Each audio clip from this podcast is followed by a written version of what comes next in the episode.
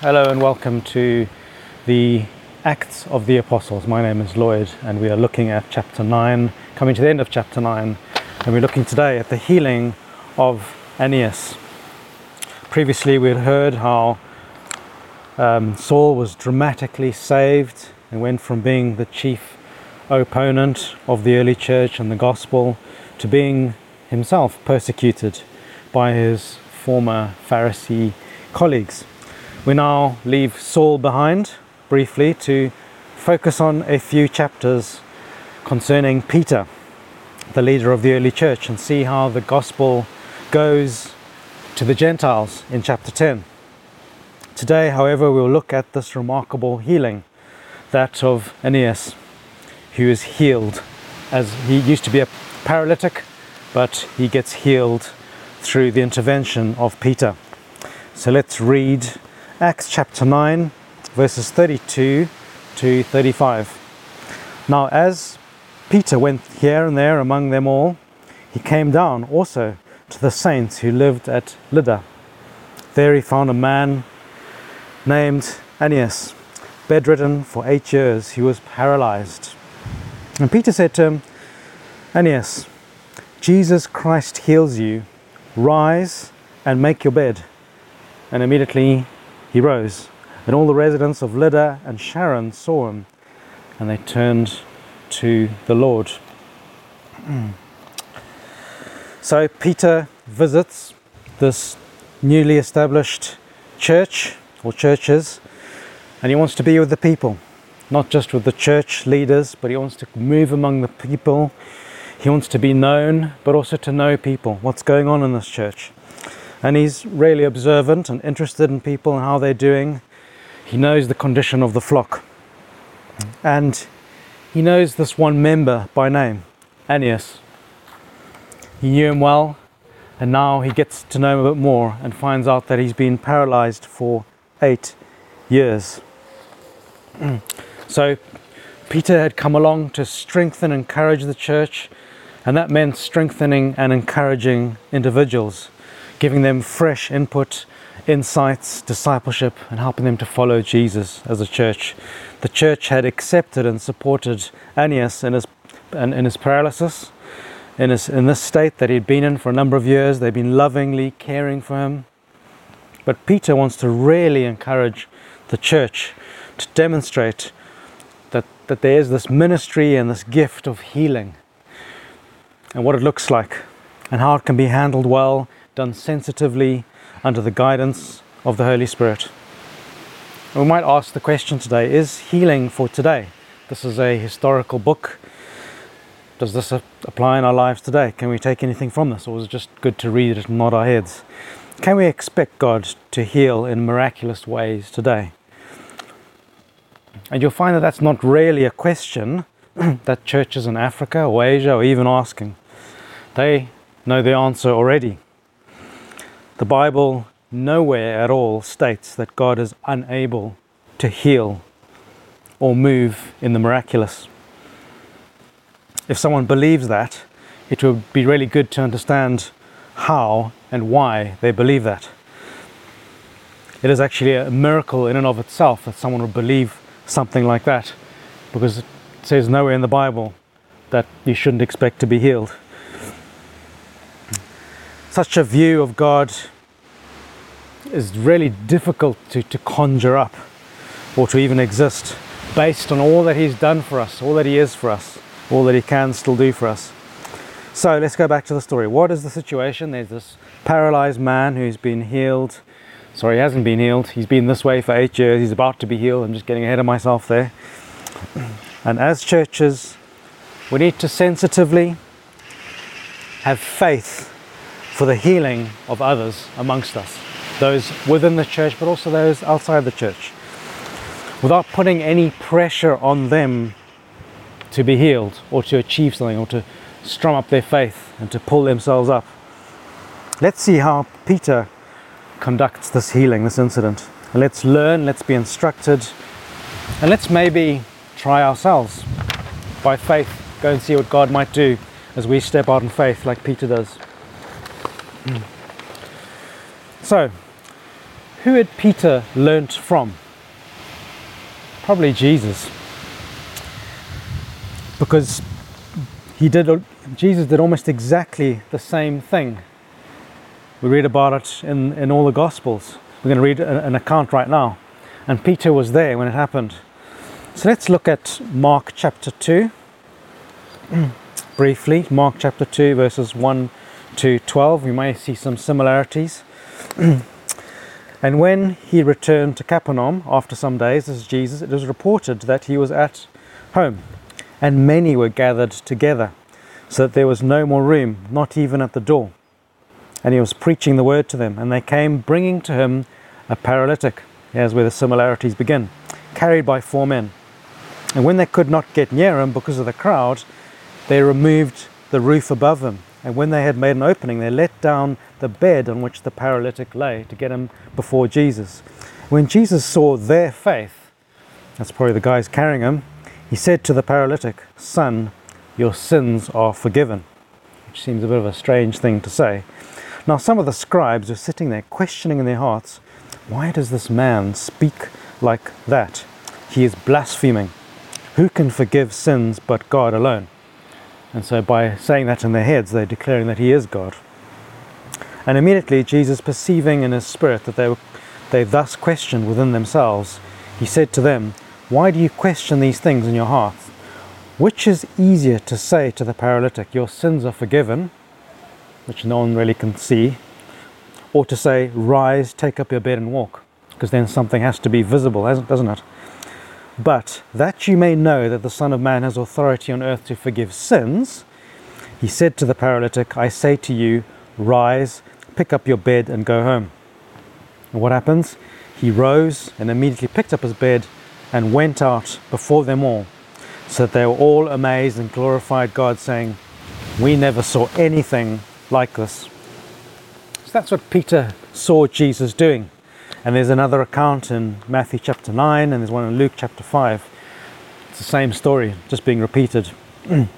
so Jesus had instructed the paralytic to rise, pick up his mat, and go home. Three things rise, pick up mat, go home. Very basic. But the paralytic did that. He, he rose, even though he couldn't rise, he did it. And this is because Jesus spoke with authority as the Son of Man, as God, as those Pharisees had correctly identified. He was the Messiah. And the man rose first. So he did, the, he did things in that order. He rose, then he stooped down, picked up his mat, and then he walked home, glorifying God. The people in town also were amazed and they began to glorify God. So we do well to do as Jesus did and say what Jesus did. Not as like a formula or a methodology that if we just do this, then it will definitely happen, almost like a slot machine. No, but by faith, trusting in the power and authority of Jesus Christ. Jesus could have chosen an easier person to heal, let's say easier in inverted commas, as could have Peter, maybe someone with a cough or a cold or headache. but why do we think that things like that are easier or harder? That's us making assumptions about things. We don't have to. We don't have to make things on, on a scale. We just need to trust Jesus and go for it. We don't have to pretend that we have the power to do anything ourselves. Peter didn't. He just said, This is what Jesus is going to do to you. And it says, Peter said to him, Aeneas, Jesus Christ heals you. Rise, make your bed. And immediately he arose. so Peter spoke to, to Aeneas. He was a person, he wasn't a project, he wasn't something to be used to show off or as a ministry exhibit. For, for Aeneas, the, the paralysis was his life, it was a reality for him. He did not have time for games. He didn't have time for a preacher or a, or a showman preacher to play with him, to mess him about. so, what is different here then? Peter gives the healing to Jesus. He gives the glory to Jesus. Jesus heals you. He doesn't say, I heal you or be healed. He says Jesus heals you.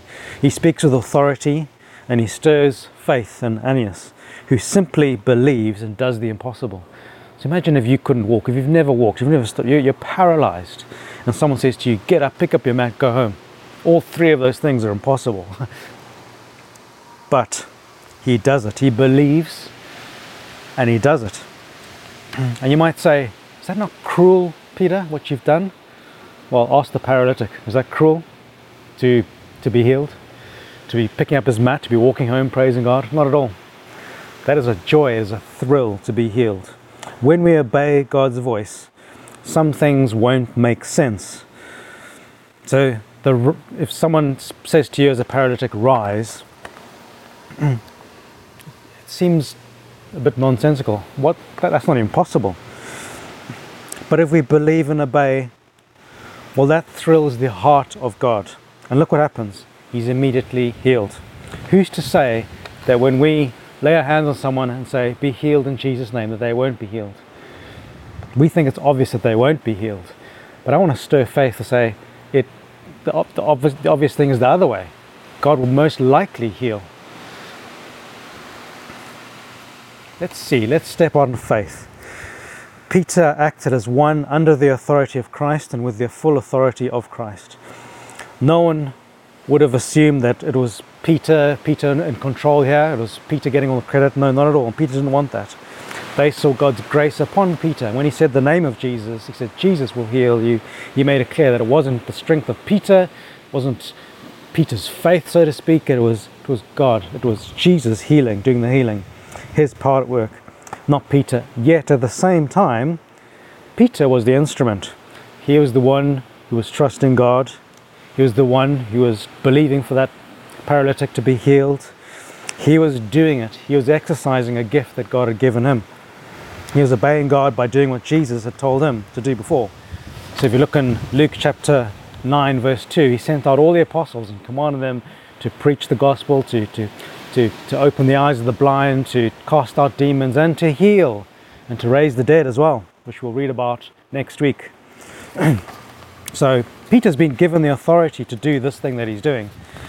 And by inference, us as fellow followers of Jesus, we've been given that same authority if we believe that Jesus has, has spoken that to us. Jesus never told his disciples to stop healing the sick where do we get that from? Where do we get this command? Most of us are not doing this. We, we, we're not raising the dead, we're not, we're not casting out demons, we're just muddling along and doing other things, really good things as well. But Jesus specifically told his disciples to cast out demons, to heal the sick, to um, lift up the lame, heal them, raise the dead. And so, where we get this crazy idea that God cannot heal people, I don't know. And it says, All the residents of Lydda and Sharon saw him and they turned to the Lord. There was a clear linkage between the miraculous of this healing and the gospel being proclaimed and understood. No one needed to be told. It just it became clear that this was an act of God. Because Paul, Peter had healed in the name of Jesus. The miracle of healing opened locked hearts to believing faith. They not only healed the paralytic, but they healed the entire town of unbelief. Peter's, Peter's obedience to heal Aeneas in the name of Jesus prompted many to seek Jesus. That same Jesus who healed that paralytic, we want that. We want that salvation. We want the Savior. We want the Messiah. So we dare not set limits or bounds on what God can do or should do, especially if we see Jesus Himself doing it. And we see many, many examples over and over in Scripture of Jesus healing people, in the book of Acts as well in the Gospels, in the book of Acts, there's no command, as far as you search the Bible, you search high and low, there's no command to stop proclaiming the gospel. In fact, Jesus says at the end, go into all the world. And just in the same way he gives that command, we should see the same command. Go into all the world and and free those who are, who are in bondage from sickness. Cast out the demons, because Jesus gave the same commandment to his disciples earlier on, as I said in Luke chapter 9. So there's no command to stop believing God and trusting God for the miraculous. Doesn't mean to say that every single time God will heal, but we don't we don't actually even attempt great things for God because we don't expect great things from God these days, it seems. But I would encourage you to to seek what's happening in the, the, the wider church in Africa and Asia, where people are really believing God to, to break through. They don't have wonderful hospitals and, and, and NHSs, They just trust God and God comes through. And we obviously recognize that the greatest healing is that of a dead soul coming to life in believing faith. But let's not settle there. That is a wonderful thing, and let's let's rejoice in that. The angels in heaven rejoice when one person repents and is and, and is saved. But God has got more for us as well on top of that. If we could just see it, if we could see it, if we could start believing again through stories like we've just read today, and see what rejoicing and praise God will cause when you step out in faith, like what happened to the, the, the inhabitants of Lydda and, and um, this other town, Sharon, where they saw this man healed. They just couldn't stop praising God. so let's take God's word seriously. As I said before, if you need some help to to start believing for the miraculous, go visit a thriving church in Africa or in Asia. They will teach you, they will train you, they will demonstrate to you what it looks like to heal someone in today's climate.